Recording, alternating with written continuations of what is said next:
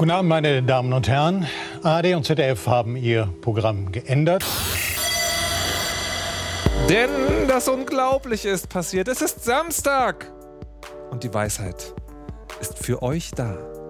Die Weisheit sind Markus Richter, das ist mein Name, und Malik Aziz, dessen beste Sendezeit jetzt schon vorbei ist. Frau Kirsche, die schon jetzt nicht mehr weiß, was später noch passieren wird. Hallo und guten Abend. Guten Abend. Und die wachste Weisheitlerin aller Zeiten, Patricia Kamerata. Hallo. Gut.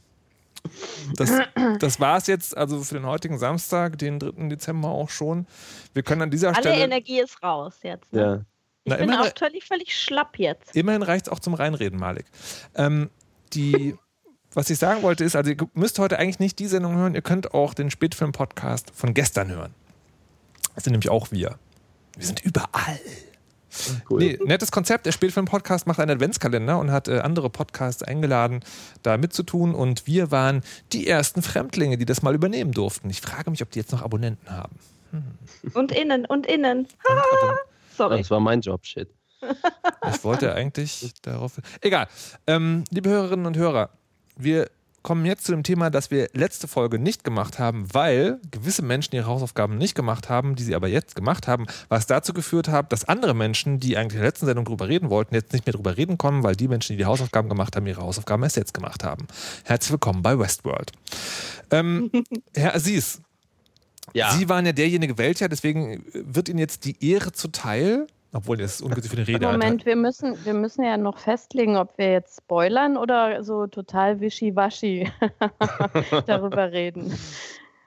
Äh, wir, Na? wir, wir machen das so wie die Profis. Wir reden erstmal allgemein und sagen dann an irgendeiner Stelle, ab jetzt Spoiler und dann spoilern wir. Das Ähm, können wir auch spontan einfach wie Ähm, Profis, ne? Aber ich möchte jetzt genau. Ich bin schon total das kann schief gehen. Ich, ich möchte jetzt. Meine Güte, Okay, ey, was habt ihr denn. wir. Was habt ihr. Ich bin heute zum ersten Mal in Versuchung, das äh, sagen. Es gibt, also viele Leute glauben ja, dass wenn ich ähm, Mitglieder der Weisheit feuere, dass das das härteste Mittel ist, was ich habe. Aber es gibt noch ein weiteres. gespannt. Und ich bin heute zum ersten Mal in Versuchung, das einzusetzen. Ich kann mich jetzt gerade noch zurückhalten ähm, und nee, so einen Donald Duck-Filter auf den Track setzen. Wohl, äh, es gibt. ähm, ich wollte jetzt eigentlich gerade sagen, dass, äh, dass der Herr Aziz ähm, mal zusammenfasst, worum es bei Westworld eigentlich geht. Aber das wäre natürlich schlecht für, den, äh, für, unser, für unser Redeteil-Ausgleich. Deswegen, Frau Kirsche, würde ich Sie bitten, erzählen Sie doch Oh mal, worum es bei Westworld geht. Es geht Ohne bei zu spoilern.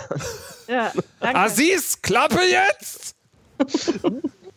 Reißt euch mal zusammen, ey. Aber echt.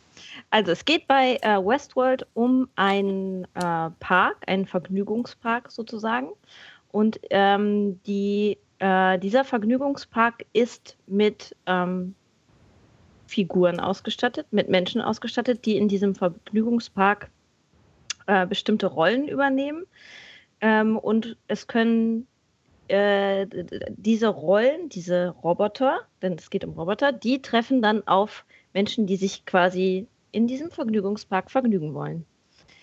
Und dann, jetzt muss jemand anders weitermachen. Ich kann das, jetzt- ich habe hab schon das Gefühl, ich habe schon voll viel gesagt und jetzt ist alles schrecklich. Oh Gott, Frau Kamerata. Aber äh, der Rest ist ja dann doch gespoilert. Ja, eben. ja. Weil da, da, wenn man jetzt noch einen Satz mehr sagt, dann ist ja schon gespoilert. Naja, man Eins- könnte noch sowas eins, sagen ja. wie sozusagen die, die Protagonisten der Serie sind nicht. Alter und innen. Bitte, Frau Kirsche, Sie wollten noch weiter erzählen? Die Protagonisten der Serie sind, was sagt man dann noch? Und Protagonistinnen? Und Protagonistinnen. Aber jetzt fehlt ja das Verb. Da handelt es sich. Sind. Oh Gott. Also nicht spoilern scheint zu großer Verwirrung zu führen. Ja. Ich würde einfach Nein, vorschlagen, wir man kann, man kann an dieser Stelle noch sagen, dass sozusagen die Protagonistinnen und Protagonistinnen und Protagonistinnen ähm, nicht äh, sozusagen, da geht es nicht um die Menschen, sondern auch die Maschinen, die sogenannten Hosts, spielen da eine Rolle. Also man verfolgt auch sozusagen, was denen passiert. Und was man auch sagen kann, was auch sozusagen in der ersten Folge noch vorkommt und was sozusagen, äh, was sich noch nicht als Spoiler bezeichnen wird, ist, die, die Menschen agieren frei und die Hosts, die ähm, haben so eine Schleife vorgegeben, also die machen sozusagen wie im Computerspiel, die Nichtspieler, computergesteuerten Charaktere verfolgen immer so einen bestimmten Pfad, den die halt ablaufen und der kann durch menschlichen Eingriff verändert werden, aber wenn da nichts passiert, passiert da quasi im Prinzip immer dasselbe. Ich glaube, man kann noch was sagen. Na? Ähm, denn das ist auch quasi in Sekunde drei schon klar. Ähm, die Welt, in der das spielt, ist äh, also in diesem Vergnügungspark. Das ist ein Wildwestpark, ein Wildwest-Szenario. Ähm, während aber die Szene insgesamt, also das ist eingebettet vielleicht in so ein Sci-Fi-Szenario. Ist natürlich klar, weil wenn es um sehr, sehr gute Roboter geht, dann muss es ja eine Weile in der Zukunft spielen. So, also das ist, glaube ich, auch das Interessante, diese Dualität zwischen Wildwest und moderner Welt. Ja. Ähm, ja.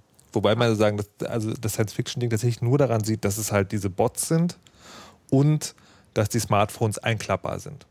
Ja, aber diese Hauptstation, da sieht man natürlich noch so Technologie. Aber im Prinzip ist es jetzt nicht so wie Blade Runner oder so, sondern es könnte Ja. fast heute sein, ja. Ja. So, und jetzt müssen wir spoilern. Ja. Und den Spoiler möchte ich mit der Frage verknüpfen, das ist schon Spekulation. Wovon handelt diese Serie eigentlich? Also es gibt natürlich sozusagen einen Plot, eine Geschichte, die verfolgt wird, aber die Frage ist, was ist das zentrale Thema der Serie, das da verfolgt wird? Meinst du so philosophisch oder Storytelling-mäßig? Was auch immer den Seherinnen und Sehern dabei einfällt. Frau Kirsch, wie weit hast du eigentlich geguckt? Äh, äh, äh, ersten drei. So, oh. Hm, Hm. okay. Aber ich hatte, habe mich trotzdem vorbereitet. Und Hast du da, vor, ähm, weiterzugucken? Spoiler-technisch. Ja, ja, ach, ja. mh, Also ich finde die Serie schon gut, aber äh, ich habe jetzt keine Sorge, dass, äh, dass ich was erfahre. Also ich habe mich vorbereitet, indem ich vorgelesen und gesprochen habe mit anderen, Okay. die das schon gesehen haben. Insofern ist hier spoilermäßig ist mir alles egal. Ich äh, würde sagen, dass es da äh, um die Frage von Identität und Emotionen geht. Erläutern Sie das bitte genauer? Ne, Zum Beispiel die Frage, Achtung, Spoiler, ab wann ist ein, ein Host, ähm, äh, äh, was macht das mit dem? Ab wann ist der bewusst oder entwickelt der ein Bewusstsein? Wie viel Mitleid habe ich als Zuschauerin mit einem Host? Also ich fand zum Beispiel, wenn ich jetzt, darf ich jetzt konkrete Sachen Ja, sagen? ja, natürlich. Okay, ähm, in der ersten Folge, äh, ganz am Anfang, wird Dolores vom, wie, äh, wie heißt der, Revolverheld? Aber du könntest kurz noch sagen, wer Dolores ist. Ach so, Entschuldigung, ja genau. Dolores ist eine von den Robotern, die angestellt, äh, nicht angestellt, die in dem, wie heißt das denn, lohnarbeitend, Eingesetzt. Nee, auch nicht mal die eingesetzt, eingesetzt. genau, die eingesetzt ist in diesem Vergnügungspark und eine der Hauptcharaktere ähm, ist und die ähm, wird, ähm, man, äh, man sieht, dass sie gleich vergewaltigt wird von einem anderen Hauptcharakter äh, aus diesem Park. Und ähm, ich finde, das, da, da dachte ich jetzt erstmal, äh, ich will jetzt nicht weiter gucken. Und ähm, dachte, äh, ne, ist das tatsächlich eine Entwicklungs- oder entwickelt sich das in die Richtung, dass wir quasi Dinge, die ähm, äh, unter humanistischen Gesichtspunkten nicht erlaubt sind, anderen Menschen anzutun, dass wir anfangen, die Robotern anzutun. Und die Roboter sind dann aber gleichzeitig so menschenähnlich, dass wir es irgendwie vielleicht doch Menschen antun. Man weiß es nicht genau. So. Und ich finde da, das ist so das, wo es sich für mich bewegt. Ab wo fängt jemand an, ein, ein eindeutiges Bewusstsein zu entwickeln? Also diese Hosts, diese Roboter, ab wann ähm, muss man die eigentlich als ähm, gleichberechtigte Partnerinnen und Partner wahrnehmen, die, die eine Mora ein moralisches Empfinden haben, emotionales Empfinden, die Traumata erleben können, die eine Erinnerung haben, sowas. Ich, ich muss sagen, ähm, ich, also im Prinzip finde ich genau, was du sagst. Und ich finde, das eine sozusagen ist das Offensichtliche und das andere ist, die, ist das wirklich eigentlich für mich spannende Thema in der Serie. Weil ich finde, die Frage, so ab wann sind die bewusst oder sind die bewusst, ähm, das ist für mich sozusagen der offensichtlich zentrale Punkt. Und es ist sehr, sehr, sehr schnell für mich klar, die haben ein Bewusstsein sozusagen, das wird nur beeinflusst von den Programmierern ähm, und im Prinzip sind die Leute, die sie dementsprechend behandeln, die Guten und die Leute, die sie ignorieren, sind die Bösen. Das ist, ich finde, das wird sehr schnell klar. Ähm, und was ich aber die spannende Frage finde, ist tatsächlich diese Frage, wenn Mensch, also sagen Menschen machen das, also machen mit, so setzen sie hier Platzhalter erstmal Dinge, die Verbrechen sind. Also nicht nur strafrechtlich, auch moralisch. Ähm, und die Frage ist, wann spielt das eine Rolle? Und das finde ich für mich total spannend, weil das natürlich die mhm. ähm, äh, mit Computerspiel zu tun hat. Ne? Genau, es gibt, ja die, es, gibt die Killer, mhm. es gibt ja die Killerspieldebatte und ähm, das finde ich für mich total interessant. Jetzt weiß ich nicht, ob ich das in der letzten Folge auch schon erzählt habe, weil wir ein ähnliches Thema hatten. Ähm, wenn, es, wenn es Ballerspiele sind, also Dinge, wo man, keine Ahnung, sich entweder online freundschaftlich ins Gesicht schießt oder halt sagen, äh, erzählte Geschichten, die so Actionspiele sind, ähm, da, dann, ähm, dann ist das für mich ganz klar ein Spiel. Also ein Spiel im Sinne von, das hat für mich keine Konnotation von Mord. Also an keiner Stelle überhaupt gar nicht. Mhm. Ähm, oder wenn es sozusagen, wenn es, wenn es ein Singleplayer-Spiel ist, dann in dem Sinne, wie das in einem Actionfilm halt auch passiert oder in einem Thriller. Ähm, beobachte aber bei mir selber, dass bei Spielen, wo, also es gibt ja Spiele, da hast du keine Wahl. Ähm, da kommen die gehen auf dich zu und du musst die halt erschießen, weil das ist das fucking Game. Und ich beobachte aber bei mir selber, dass die, ähm, dass die, dass ich bei Spielen, wo ich die Wahl habe, also es gibt ja dieses so, entweder machst du Action oder du schleichst und schlägst sie bewusstlos, ähm, dass ich dann immer zu dem zweiten tendiere. Und ich habe das neulich bei Dishonored 2 gehabt, wo das wirklich so war. Ähm, ich habe halt versucht, irgendwie so äh, schleichen und bewusstlos schlagen und dachte irgendwann so, oh, das ist so anstrengend, ich will mal nicht. Und dann bin ich ähm, an ein Nest gekommen von Blutfliegen, das sind so Monster, die können auch Menschen übernehmen. Ja, die dann okay. sozusagen, die, das so parasitär werden die befallen und verteidigen dann diese Nester von diesen Monstern. Und dann habe ich gesagt, dann habe ich so, habe ich den, also das passierte so und ich so aus Schreck erschossen quasi. Und hatte nochmal geladen und dachte dann, dachte dann so, nee, also, weil, also die will ich jetzt eigentlich wirklich nicht umbringen, weil die können ja gar nichts dafür. Das ist ja nicht mal die böse Wache. So, das heißt, ich kann also, ähm, äh, also ich weiß, das ist ein Spiel, aber ich kann mir sozusagen, dass ich kann trotzdem sagen, die moralische als was wäre wenn Konsequenz zurechtlegen. Und das finde ich die spannende Frage. Also, weil die weil die ja so menschenecht wirken. Also die sind ja vom Körper sozusagen nicht zu erscheinen, nicht, nicht zu unterscheiden. Ähm, ist das dann ein Verbrechen oder ist es dann trotzdem, oder kann man trotzdem noch die Argumentation bringen, das ist nur ein Spiel? Mhm. I don't know. Frau Kamerata. Ähm, ich habe jetzt gerade im Anschluss daran gedacht, das hat Frau Kirsche ja im Prinzip schon gesagt. Ähm, was ich da ähm, auch ganz interessant finde, ist, wenn man jetzt davon ausgeht, dass man das in dem Spiel tut, also ausprobiert, also in, in so einem Westworld-Szenario, wie sich das tatsächlich auf das ähm, Leben außerhalb des Spiels auswirkt weil man ja ähm, im Grunde hat man ja als quasi agierender Mensch in Westworld überhaupt gar keinen ja, Unterscheidungskriterium, wenn, wenn man da jetzt irgendwie Leute erschießt. Und wenn man das das erste Mal macht, das sieht man ja auch so ein bisschen äh, an einem Charakter, tut man sich anscheinend irgendwie schwer oder braucht so einen richtigen Grund, dass man das Gefühl hat, man ist irgendwie in Lebensgefahr und das ist irgendwie Notwehr. Und dann senkt sich ja zumindest in diesem Spiel immer weiter die Schwelle, das zu tun. Ähm, und ich finde das eine ganz interessante Frage, wenn man das in so einem Spiel tun würde, was dann mit einem selbst passiert außerhalb dieser Welt. Mhm. Oder ob einfach gar nichts passiert. Oder ob es auch Menschen gäbe, die das in einem Spiel eh auch gar nicht könnten. Ja, also ich fand gerade am Anfang zum Beispiel auch die, den Charakter der Dolores deswegen so ja, belastend, sich das irgendwie mit anzugucken, weil sie wird ja also sie, sie ist ja sozusagen ähm, so in dieses Spiel geschrieben, dass sie letztendlich äh, in verschiedenen Variationen Opfer von Gewaltverbrechen wird. Und ähm, das fand ich total hart irgendwie mit anzusehen und auch mich zu fragen, sozusagen, was so der Gedanke dahinter ist. Also kann man das wirklich, also kann man Menschen so vorhersagen, dass man das so als Storyline äh, schreiben kann, dass dann eine Person eben Opfer von Gewaltverbrechen wird. Die quasi da extra in das Spiel zu setzen, damit mhm. bestimmte Menschen halt ihr, ihre Unmoralität, die ja eigentlich dann anscheinend in ihnen ist, ausleben können, die das sonst außerhalb dieser Welt nicht tun, weil sie halt Konsequenzen zu fürchten haben, die aber diese Impulse haben.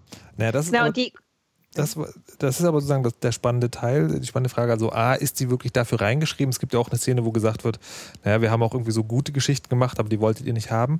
Und die andere Frage ist halt tatsächlich, also, man weiß ja jetzt als Zuschauer, die, die sagen, haben eigenes Bewusstsein und damit ist es natürlich unmoralisch. Aber nochmal sozusagen zurückgegangen und gesetzt den Fall, das sind wirklich nur Maschinen. Ähm, ist es dann unmoralisch, denen was anzutun? Was ich tatsächlich problematisch finde, und da finde ich das ein bisschen einfach bei Westworld ist, die Leute, die den, die den Figuren, diesen Spielfiguren Gewalt antun, sind immer auch sozusagen in, in echt, in Anführungszeichen, Bösewichte. Und ich fände es viel interessanter, wenn da auch Charaktere drin gewesen wären, die halt nee, halt sozusagen. Da muss ich widersprechen. Also jetzt in der aktuellen letzten Folge, was ist das, die siebte oder so? Neun. Da hat sich ja neun, da hat sich ja quasi ein Charakter, der ja sehr lange mit sich gekämpft hat, moralisch zu handeln, letztendlich zu, zu, also in einem Blutrausch die ganzen Hosts irgendwie hingerichtet. Aber das, nee, aber das, äh, aber das hat er ja nicht gemacht. Also finde ich schwierig sozusagen, weil da ist diese Prämisse nicht mehr haltbar. Weil, ja, na, die Prämisse sozusagen, dass er das, der sieht die ja nicht mehr als Spielfiguren an, sondern der hat ja sozusagen eine so starke Beziehung zu dem für ihn dann bewusst emotionalen Wesen Dolores aufgebaut, dass es ja quasi so eine Art Schutz ist. Ähm, aber das widerspricht sich doch. Also er hat quasi zu der Dolores so ein emotionales Verhältnis, dass er sie als Mensch und gleichwertig wahrnimmt und die anderen schlachtet er ab. Naja, er ist auch und, verliebt in sie und will sie schützen und retten vor diesen bösen. Aber dafür muss man ja nicht die Hosts abschlachten. Maybe. Hätte man wahrscheinlich erst in der nächsten Folge ähm, verdingen. Jetzt bin ich aber ganz aus dem Konzept gekommen. ähm, ach so, genau. Was ich fragen wollte, ist sozusagen, ist es äh, also oder was, was ich spannend gefunden hätte, ist, also bei dem Charakter ist es ja auch eine lange Entwicklung, ne? Und, sozusagen, und ähm, die ja und die damit zu tun hat, dass er äh, dass er die anders wahrnimmt, die Host. Und mich würde halt interessieren, sozusagen, oder hätte interessiert, dass an dem Anfang, wo man das noch nicht weiß, dass sie bewusst sind, dass da sozusagen auch Leute, die das ausprobieren. Weil das kann ich mir natürlich vorstellen. Das ist beim Computerspiel natürlich auch so. Da, da macht man ja Dinge, die man da macht, ganz, ganz genau deswegen, weil es nicht die echte Welt ist. Frau Kirsche, Sie wollten noch was sagen. Habe ich schon längst vergessen. Na, es ging um wahrscheinlich diese Opfergeschichte, also ob, ob ähm Achso, ja, genau, ja, es ist nur quasi der Add-on. Ist es dann, wenn Menschen deviantes Verhalten zeigen, also äh, Verbrechen begehen wollen, jemanden umbringen wollen und so weiter, ist die Konsequenz daraus nicht, dass die sich reglementieren müssen, sondern dass man denen irgendeinen Raum schaffen muss. Das finde ich daran auch noch interessant an der Stelle. So, fertig. Ja, das, aber das findest du okay oder nicht? Nee, finde ich nicht okay. Okay. nee. Ah. Äh, ja, da hätte ich äh, eine Anmerkung zu. Äh, ihr habt schon ganz viel eigentlich äh, schlaue Dinge gesagt, äh, die in mir auch so angeklungen sind. Die will ich jetzt gar nicht wiederholen. Äh, mir ist aber auch aufgefallen, dass genau wie Markus sagt, Computerspiele werden halt immer realistischer. Das scheint ja so ein Trieb von uns zu sein, die Spiele immer mehr an das anzugleichen, bis SimCity und so, wie bis es unser Alltag ist und darüber hinaus. Ähm, und zu diesem Gewaltventil, gerade das, was Frau Kirsche gesagt hat. Also ich bin ja bekanntlich in der Metal-Szene unterwegs und habe da äh, 15 Jahre lang Shows und Partys und sowas auch organisiert. Also ähm, ich denke, von der bei der Szene weiß ich, wovon ich rede. Und erstaunlich finde ich, dass es quasi so die brutalste Musik ist, die es so gibt und die bravste Szene, die es so gibt. Also ich glaube, ich kann mich in all den Jahren an ein einziges Mal sowas wie eine blutige Nase erinnern, weil irgendwer sehr, sehr betrunken war. Ähm, wo man ja eigentlich von außen einen ganz anderen Eindruck hat. Und ich war immer der Überzeugung, weil diese Menschen oder wir so ein Ventil haben für Dampf, dass ähm, die quasi im sozialen Miteinander sehr, sehr friedlich sind. Weswegen auch diese ganzen, äh, es kommt auch gerade in den USA wieder hoch, diese Diskussionen, äh, Gerichtsverfahren, Slayer mussten in den 80ern vor Gericht, weil die angeblich äh, ja, Morde begünstigen oder irgendwie sowas oder irgendwelche Attentäter äh, haben vorher Metal gehört und dann müssen irgendwelche Bands vor Gericht. Also, wo ich so denke, das sind die super Ausnahmen. Das, eigentlich ist das Gegenteil. Das führt natürlich genau bei, wenn man das auf die Spitze treibt, wie Michael Crichton das jetzt hier in diesem Roman da gemacht hat, der da die Vorlage ist, ähm, das ist genau die Frage. Es wird Leute geben, die in so einem Park das trainieren, was die gerne immer ausleben wollen und sich da drin dann bestärken. Und es wird Leute geben, die es als Spiel betrachten, äh, da irgendwas äh, ausleben, aber völlig unterscheiden können, wie es in der echten Welt ist. Und ich glaube, es gibt nicht das eine oder das andere. Es wird immer beide geben. Und äh, interessant finde ich auch, äh, wenn man von Asimov einiges gelesen hat, zum Beispiel der 200-Jährige, äh, so eine Kurzgeschichte, die ich immer ganz fantastisch fand, die beschäftigt sich auch genau mit dieser Schwelle der Bewusstwerdung von künstlicher Intelligenz und ab wann jemand dann quasi gleichwertig als Mensch dargestellt wird. Äh, ein Hinweis auch an der Stelle, ich denke, bei vielen Tierrechtsdiskussionen geht es eigentlich auch um so eine Schwelle. So etwas fühlt Schmerz, muss es dann nicht auch ähm, anders behandelt werden. Also darf nicht getötet, darf nicht gequält werden und so. Viel ist, ist viel drin, habe ich auch keine abschließende Antwort drauf. Aber finde ich, äh, ich kann mir durchaus vorstellen, dass ein Ventil für bestimmte ähm, Sehnsüchte oder weiß ich nicht, Menschen haben halt Aggressionen. Das kriegst du durch Ordnungsprinzipien ja nicht abtrainiert.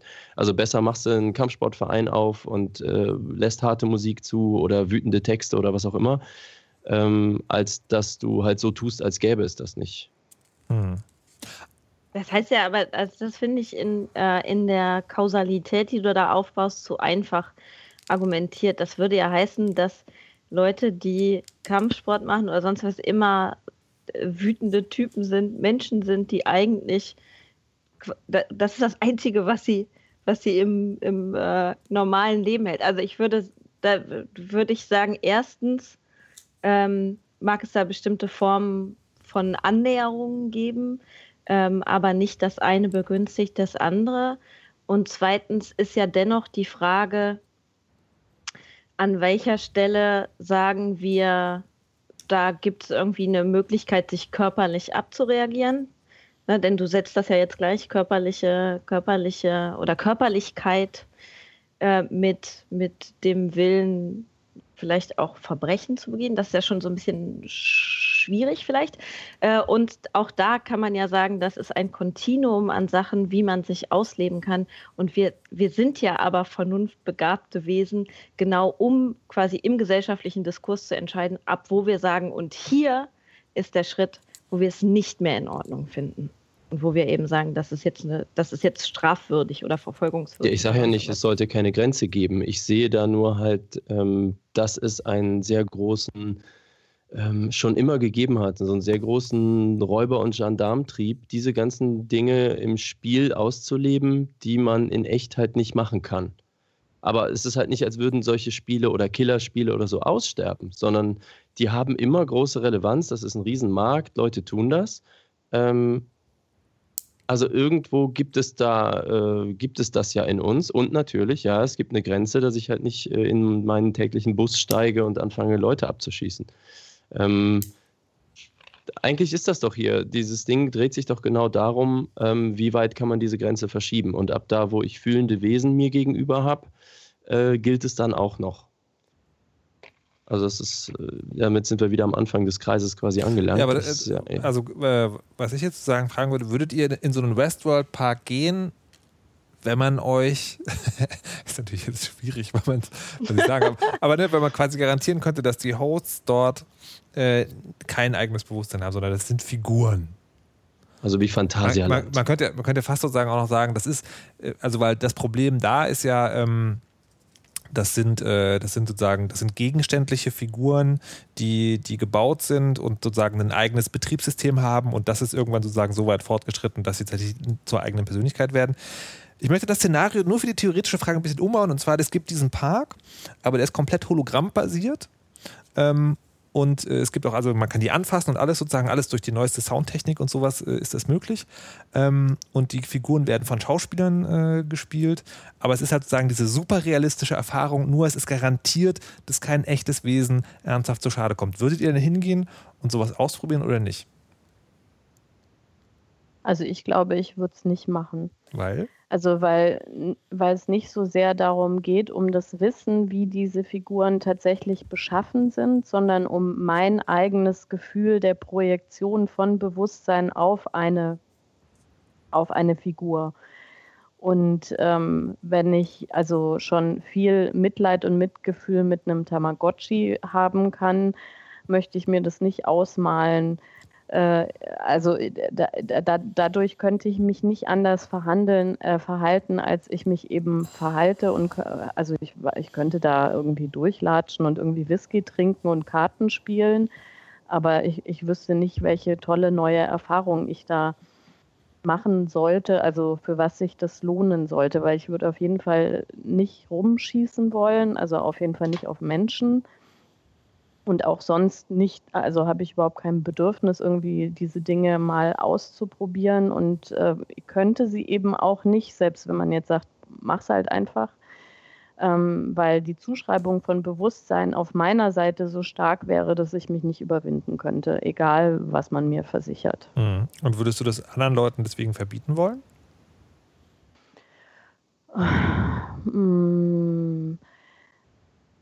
Also äh, verbieten würde ich jetzt spontan nicht sagen, aber ich finde, es ist auf jeden Fall ähm, diskutierenswert, äh, inwiefern sich eben dieses Verhalten, wenn man das selber nicht unterscheiden kann, ob man da ein Bewusstsein gegenüber hat oder nicht, wie sich das auf Schwellen und Verhalten eben im normalen Leben mit normalen Menschen auswirkt.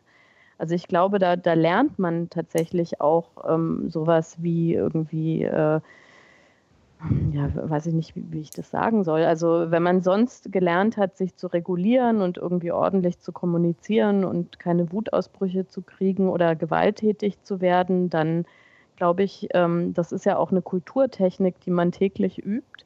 Äh, und wenn man das eine sehr lange Zeit dann in so einem Szenario macht, glaube ich nicht, dass man rauskommen kann und ähm, ist der gleiche Mensch wie vorher. Mhm ähm, je nach Dis Vordisposition sozusagen auch noch zusätzlich, glaube ich schon, dass es den Charakter auch ändern kann und ob das dann so wünschenswert ist, wenn dann letztendlich so eine Vorselektion stattfindet, dass Menschen, die sowas prinzipiell mal interessant fänden, ähm, das dann dort richtig einüben als Verhalten, als neue Kulturtechnik. Ähm, weiß ich nicht, ob das für eine Gesellschaft so gut ist, wenn dann diese Leute eben wieder zurückkommen. Aber mit, mit der Argumentation, wenn man die sozusagen konsequent hätte, denkt, würdest du das eigentlich auch für die heutigen Computerspiele sehen, so mhm. sehen, oder? Weil, sozusagen, wenn du sagst, dass es schon beim Tamagotchi anfängt, dann ist ja die, äh, also quasi, und wenn man, eine, wenn man sozusagen eine Realismus-Skala ähm, aufmacht von Tamagotchi bis, äh, bis Westworld, dann sind ja Computerspiele heute näher an Westworld dran als am Tamagotchi. Na, ich finde dadurch, dass man die eigene Körperlichkeit nicht einbringt. Also ich habe äh, bis jetzt nur eine sehr kindhafte Virtual Reality ähm, Erfahrung gemacht. Also das wäre für mich schon so die Grenze. Also ähm, das andere ist ja alles hypothetisch und ähm, ziemlich klar sozusagen, in, in was für einem Rahmen man agiert, weil du nicht selber Teil davon bist. Ähm, also ich, ich finde, äh, also alles, was ich bislang gesehen habe an Computerspielen, auch was aus so einer Ego-Perspektive ist, da äh, bin ich einfach komplett getrennt von, von der Handlung und von dem Spiel. Also Aber in dem, dem Moment, wo ich als Körper und Bewusstsein selber in eine Körperlichkeit äh, quasi und das auch haptisch und alle Sinne irgendwie an gesprochen sind, ist es für mich ein klarer Unterschied. Und ähm, deswegen auch äh, in meiner Beurteilung. Also Körperlichkeit ist nicht regulierbar sozusagen. Genau so. Okay. Mhm. Also ich hätte das eher so verstanden, dass du sagst, Körperlichkeit verändert das Bewusstsein dann viel stärker als na, überhaupt. Als die Grenze vor einem Computer zu sitzen. Du merkst ja immer noch, du sitzt auf dem Stuhl und du meinst gar nicht wirklich. Oder sonst irgendwas, ne? Und wenn, sobald du dich quasi in in Hologramm, äh, Holo, Hologramm, wie heißt denn das? Holo, ja. auf dem Holodeck. Ja. Auf dem Holodeck, ja. und, und deinen Körper eben auch einsetzt und du spürst vielleicht den Schmerz oder keine Ahnung, wie das geht beim Holodeck eigentlich, aber du kannst dich an den Tisch setzen, du kannst was essen und so weiter, verschwimmen die Grenzen zwischen Spiel und, und in Anführungsstrichen Realität ja ein, eindeutig sehr viel stärker. Mhm. Ja, ja, deswegen. Also deswegen meine ich, dass es für mich ein Unterschied ist Genau, zu den ja. Computerspielen, die es heutzutage gibt im Vergleich zu dem, was man da jetzt so ähm, ausmalen kann. Das, also man, man merkt ja so Sachen wie zum Beispiel Ausweichen oder so, ja. Also ich habe nur mal so eine Achterbahn, äh, also eine echte Achterbahn benutzt ähm, und gleichzeitig so eine VR-Brille aufgehabt. Ähm, und da sind ja Sachen, ähm, da müsste man sich ja sozusagen richtig drauf vorbereiten, um nicht so zu reagieren, wie man halt normalerweise reagieren würde. Wie wenn man ein Hindernis auf sich zufliegen sieht, ähm, dann duckt man sich ja. Also weil das ja so, so echt ist, dass ich das eben nicht, äh, ja, wie bei einem Computerspiel ducke ich mich ja nicht. Hm. Wie würden Ja. Sie es denn sehen, Frau Kirscher? Nö, der wird hier zustimmen jetzt. Okay. Mhm. Herr Aziz? Ja, theoretisch würde ich sagen, klingt alles ganz gut, aber dann habe ich, während ihr geredet habt, mal drüber nachgedacht, was ich in meinem Leben alles schon so gemacht habe. Ähm, sage ich mal, Gotcha spielen, Laser-Games spielen, wie heißen die? So im, ne, im Dunkeln mit Laserwaffen rumrennen und auf Freunde schießen. Live-Action-Roleplaying, also Live-Rollenspiel, sprich äh, ein paar Tage irgendwo zelten und mit äh, Labwaffen aufeinander einkloppen. Aber Und das, ist übrigens ein super Beispiel. Entschuldigung, dass ich dich unterbreche. Ich habe eine Zeit lang ganz viel Theater gespielt.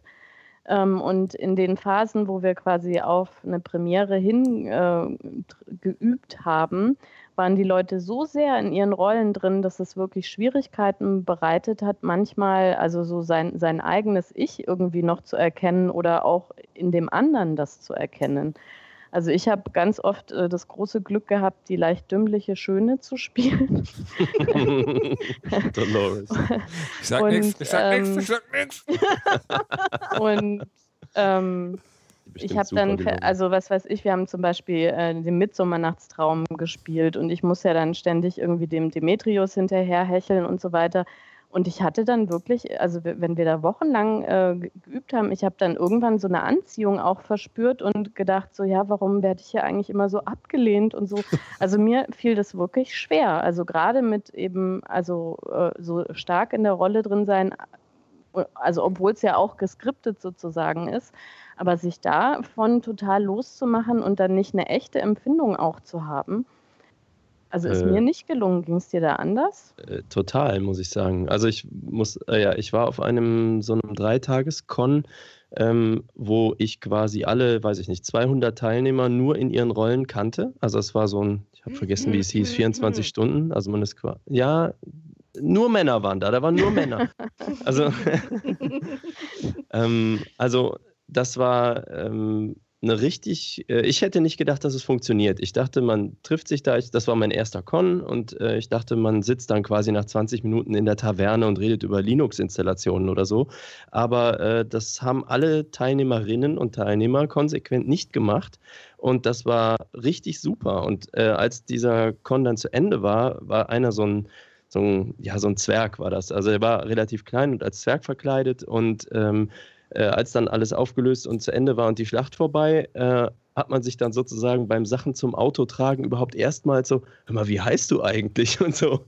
Und das war ähm, ganz großartig, aber ich fand während dieser ganzen Zeit keine Sekunde, dass ich jetzt irgendwie meine Moralität vergessen hätte oder wer ich jetzt bin, wer die anderen sind, was Spiel und Wirklichkeit ist. Und ich rede davon, dass du nachts um zwei im Regen an irgendeinem Burgtor auf, an, in einer echten Burg im Nieselregen Wache stehst und irgendwo eine Zombie-Armee anfängt einzumarschieren und du halt durchs Zeltlager rennen musst, um die Leute zu wecken und dann halt dir echte Kloppereien im Dunkeln gegen Leute, die maskiert sind, lieferst und so.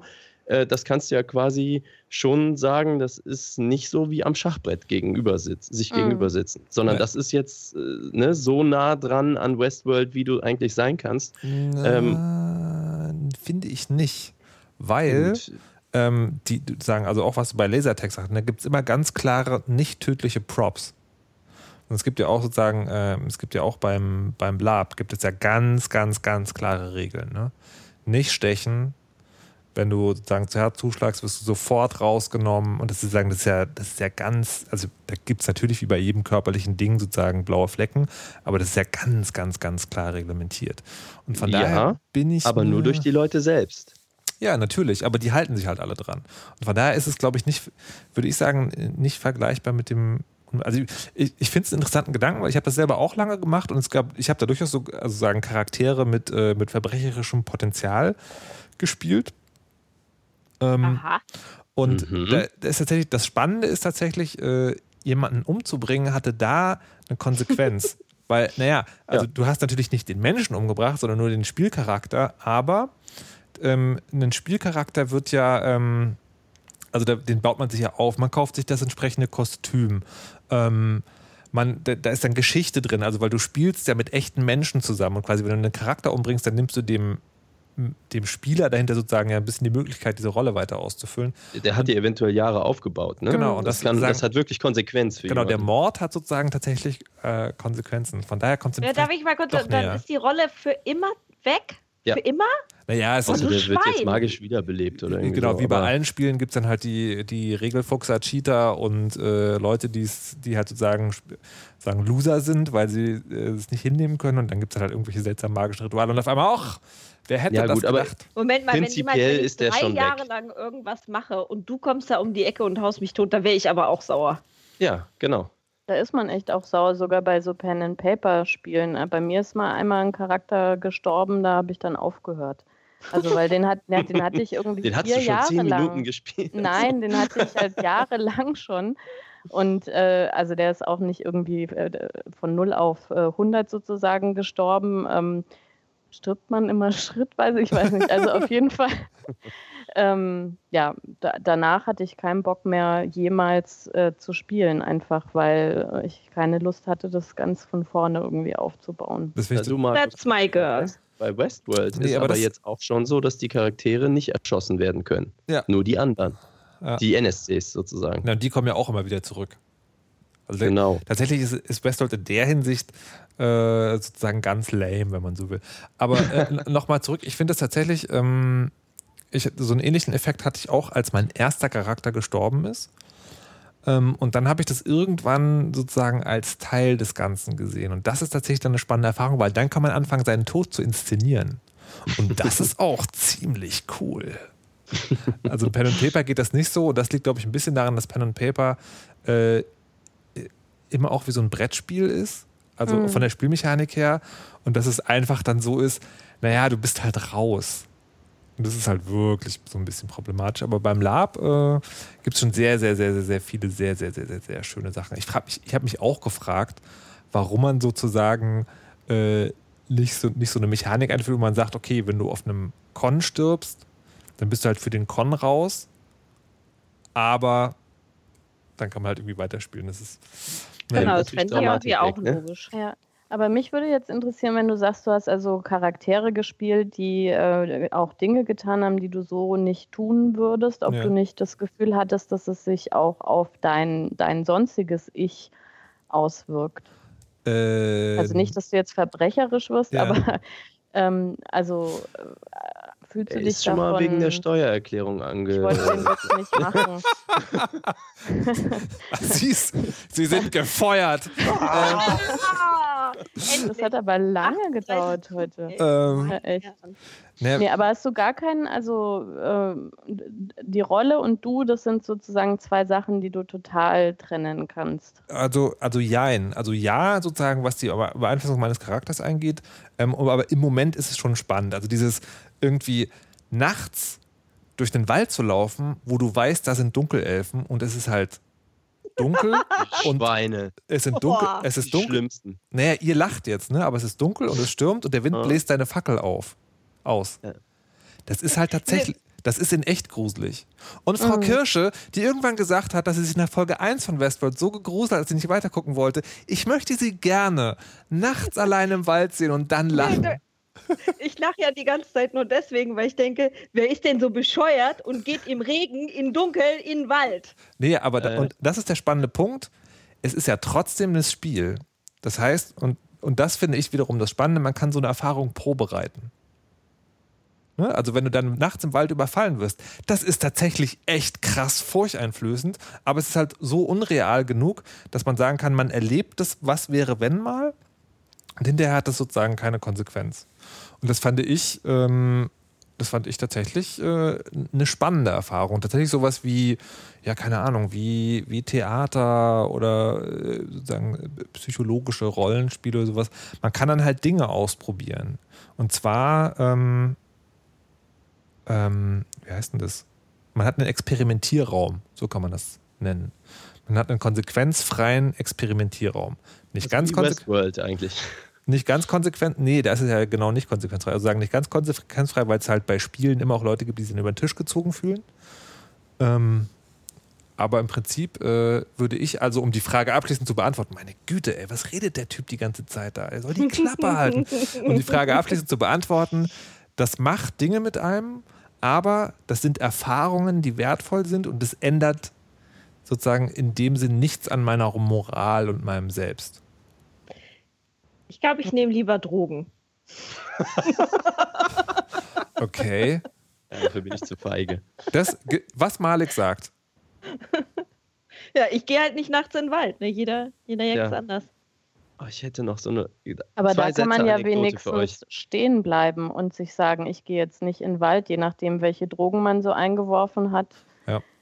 Kann man ja überhaupt gar nicht mehr beeinflussen, was so der Kopf für Ideen entwickelt.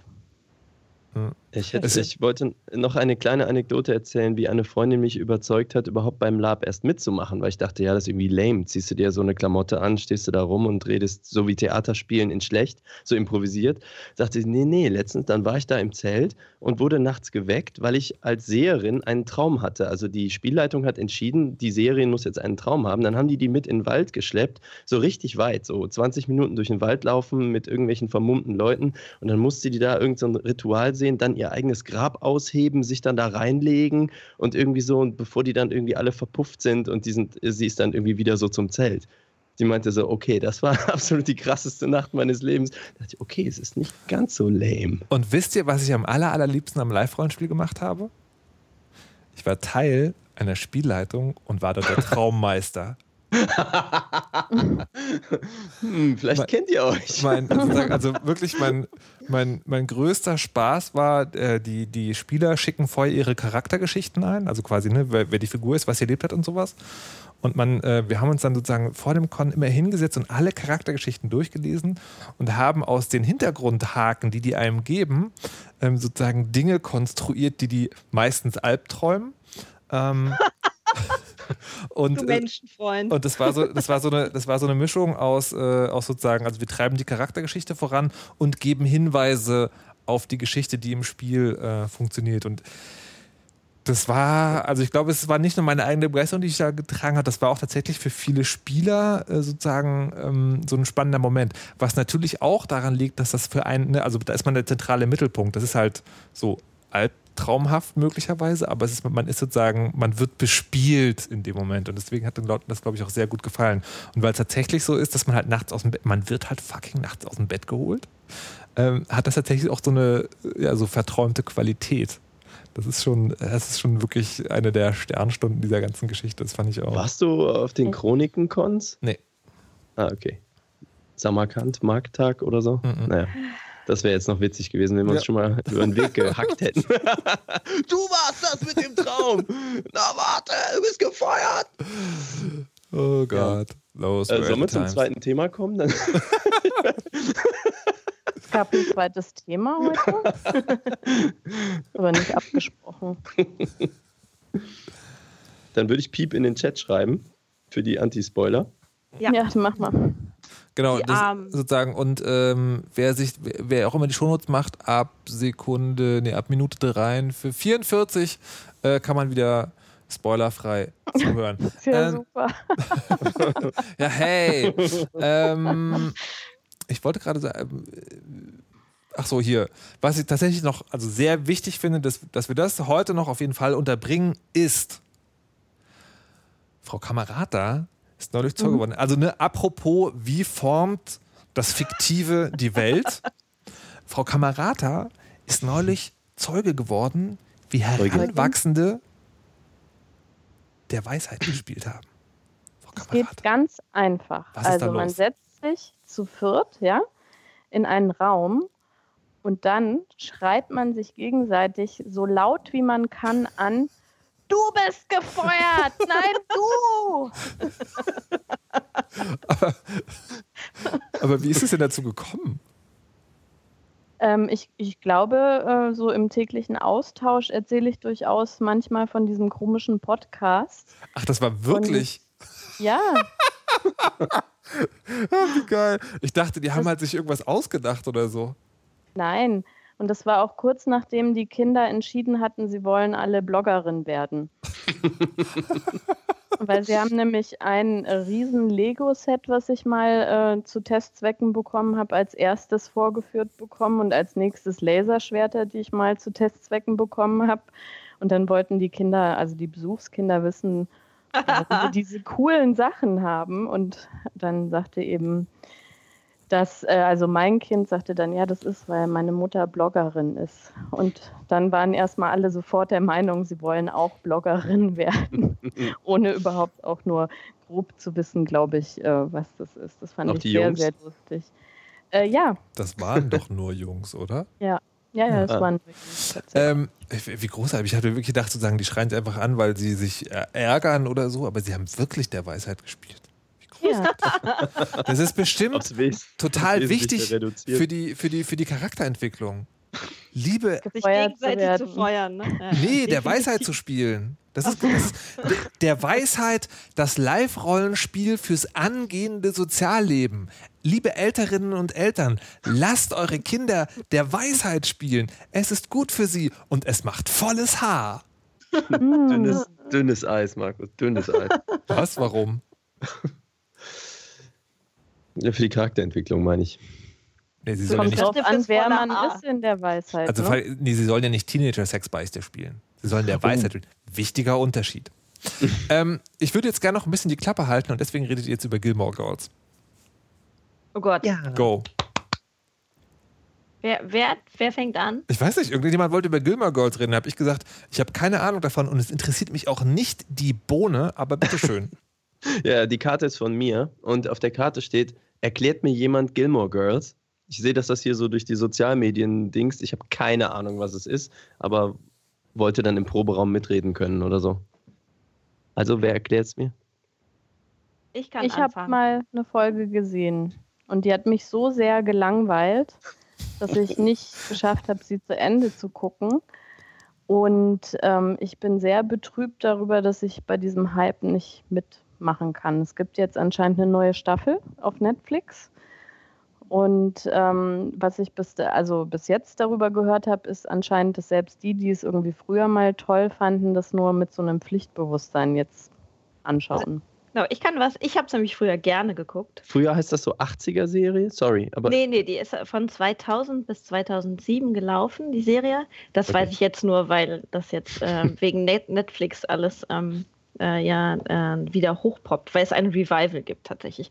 Also eine Serie, die von 2000 bis 2007 lief, im deutschen äh, Nachmittagsprogramm auch lief. Ähm, und äh, es geht um eine Tochter und eine Mutter, die ein freundschaftliches Verhältnis zueinander haben, die in einer, einem äh, Setting in Connecticut leben und also in einem, einer dörflichen Struktur leben, kleinstädtischen Struktur mit sehr skurrilen Charakteren, sehr alltagsnah, aber dann eben doch nicht. Also es passiert tatsächlich nichts Aufregendes wirklich. Die Lebensgeschichten der einzelnen Charaktere werden verfolgt mit sehr viel mit Liebesbeziehungen, mit Freundschaften und natürlich insbesondere einerseits diese Mutter-Tochter-Beziehung und andererseits äh, die Mutter-Tochter-Beziehung eine Generation höher quasi. Ähm, und äh, Wobei der Abstand ist, glaube ich, sehr knapp ne? zwischen der, den beiden Hauptcharakteren, obwohl das Mutter-Kind ist. genau, genau, die hat die mit 16 bekommen. Mhm. ne, und ist deswegen aus dieser, aus ihrer Ursprungsfamilie ge geflohen, weil die, ähm, weil das sich eben nicht gehört und ähm, so weiter. Ja, genau. Und ähm, ja, jetzt gab es ein, ein Revival und ich glaube, ich war auch total irritiert, dass so viele, also zumindest in meiner Twitter-Bubble, total viele ganz aufgeregt waren und sich total darauf gefreut haben ähm, und, äh, und der, der, die Stunden quasi gezählt haben und würde dann auch sagen, dass es genauso ähm, dass es meine Wahrnehmung genauso ist wie die von ähm, Patricia, dass dann doch alle ein bisschen enttäuscht waren. Und ich habe sie auch schon, habe schon die vier Staffeln gesehen, äh, vier Staffeln, vier Folgen gesehen ähm, und bin auch ein bisschen enttäuscht. Aber es ist, es ist mein, ähm, wenn ich das einordnen kann, was die Gilmore Girls für mich sind, dann ist das mein, sozusagen mein Comfort Food. Ne? Also wenn wenn es mir, wenn ich irgendwie denke, die Welt ist schlecht und scheiße äh, und ich muss im Bett liegen und Decke drüber haben, dann gucke ich die Gilmore Girls. Mhm. passiert mir nichts. Ich finde allein schon schlimm, dass die beide vorgeben, kaffeesüchtig zu sein, aber die Kaffeebecher sind immer leer. aber die iPhones leuchten am Ohr, ne? Mhm. Ich glaube, das wurde, das mit den Kaffeebechern wurde äh, gestern äh, ähm, in irgendeiner US-Talkshow geklärt. Oh, und wie war die Klärung? Sie haben das tatsächlich gezeigt, dass wie sie die Kaffeebecher halten können, so wie sie, also ist, um das nochmal zu erläutern, es wurde gesagt, so wie die mit den Kaffeebechern hin und her gestikulieren, wie die die halten, das kann physikalisch überhaupt nicht möglich sein. Da ist nichts drin.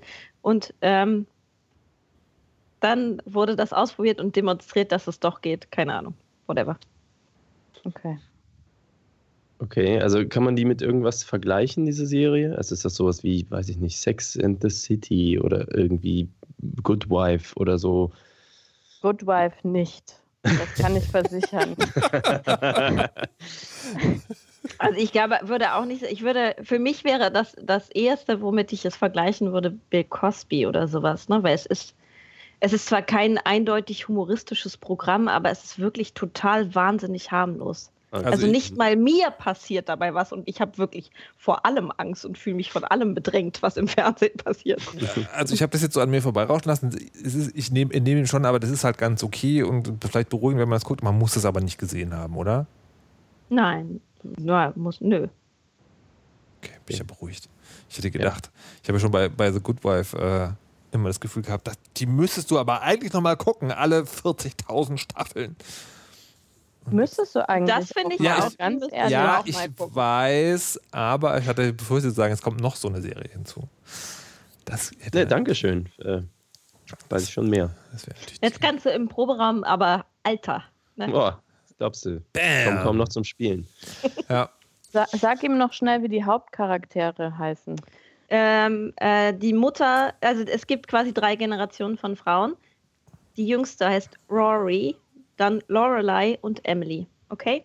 Okay. Ja, gut. Wenn du kannst sie aber auch aufschreiben noch. Okay, jetzt möchte ich gerne wissen, wer ich will, noch was, ich will noch, ich will noch ganz schnell was sagen. Ich habe nämlich eine Lesung gehabt mit der deutschen Stimme von Rory, die übrigens auch die deutsche Stimme von Barbie ist. Hm. Ist Nicht das auch mehr. so charakterartig? Jetzt nicht mehr, ja. Ähm, aber jetzt müsst ihr bitte schnell noch sagen, wer von der Weisheit ist welche Figur bei den Gilmore Girls und warum? Gott. Go. Nee, das, das kann ich jetzt nicht. Wieso nicht? Weil, oh, da muss ich erstmal drüber nachdenken, das weiß ich nicht. Hausaufgabe also, abgesehen davon, Hausaufgabe dass, fürs dass nächste euch Mal. das ja überhaupt nichts bringen würde, wenn ich das sagen würde, weil ihr die Charaktere doch. Ja, deswegen habe ich gesagt, du musst auch begründen, warum. Ich bin okay. gar nicht so doof, wie ich aussehe. So. äh, das schreiben wir uns schön auf. Ach, übrigens, was ich noch sagen wollte, ähm, bevor, wir, bevor wir das vergessen, wir werden auf dem Chaos Communication Kongress auftreten. Und yeah. zwar live auf der Bühne. Und wir planen das Format von letztem Jahr ähm, zu, zu erweitern oder zu erneuern dynamischer zu machen. Letztes Jahr haben wir eure Fragen beantwortet. Was wir dieses Jahr machen wollen, ist eure Probleme klären. Also quasi so eine Art Domian meets Dr. Sommer. Das heißt, ihr stellt uns vor Probleme. Es kann das Trolley-Problem sein oder ein Beziehungsproblem oder die Frage, ob man lieber Schabefleisch oder Hackepeter nimmt, um Buletten zu machen.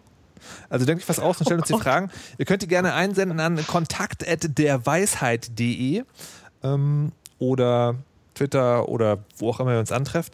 Das wollte ich nur schon mal gesagt haben. Wir werden das, äh, wir werden ja noch ganz viele Sendungen haben bis äh, eine.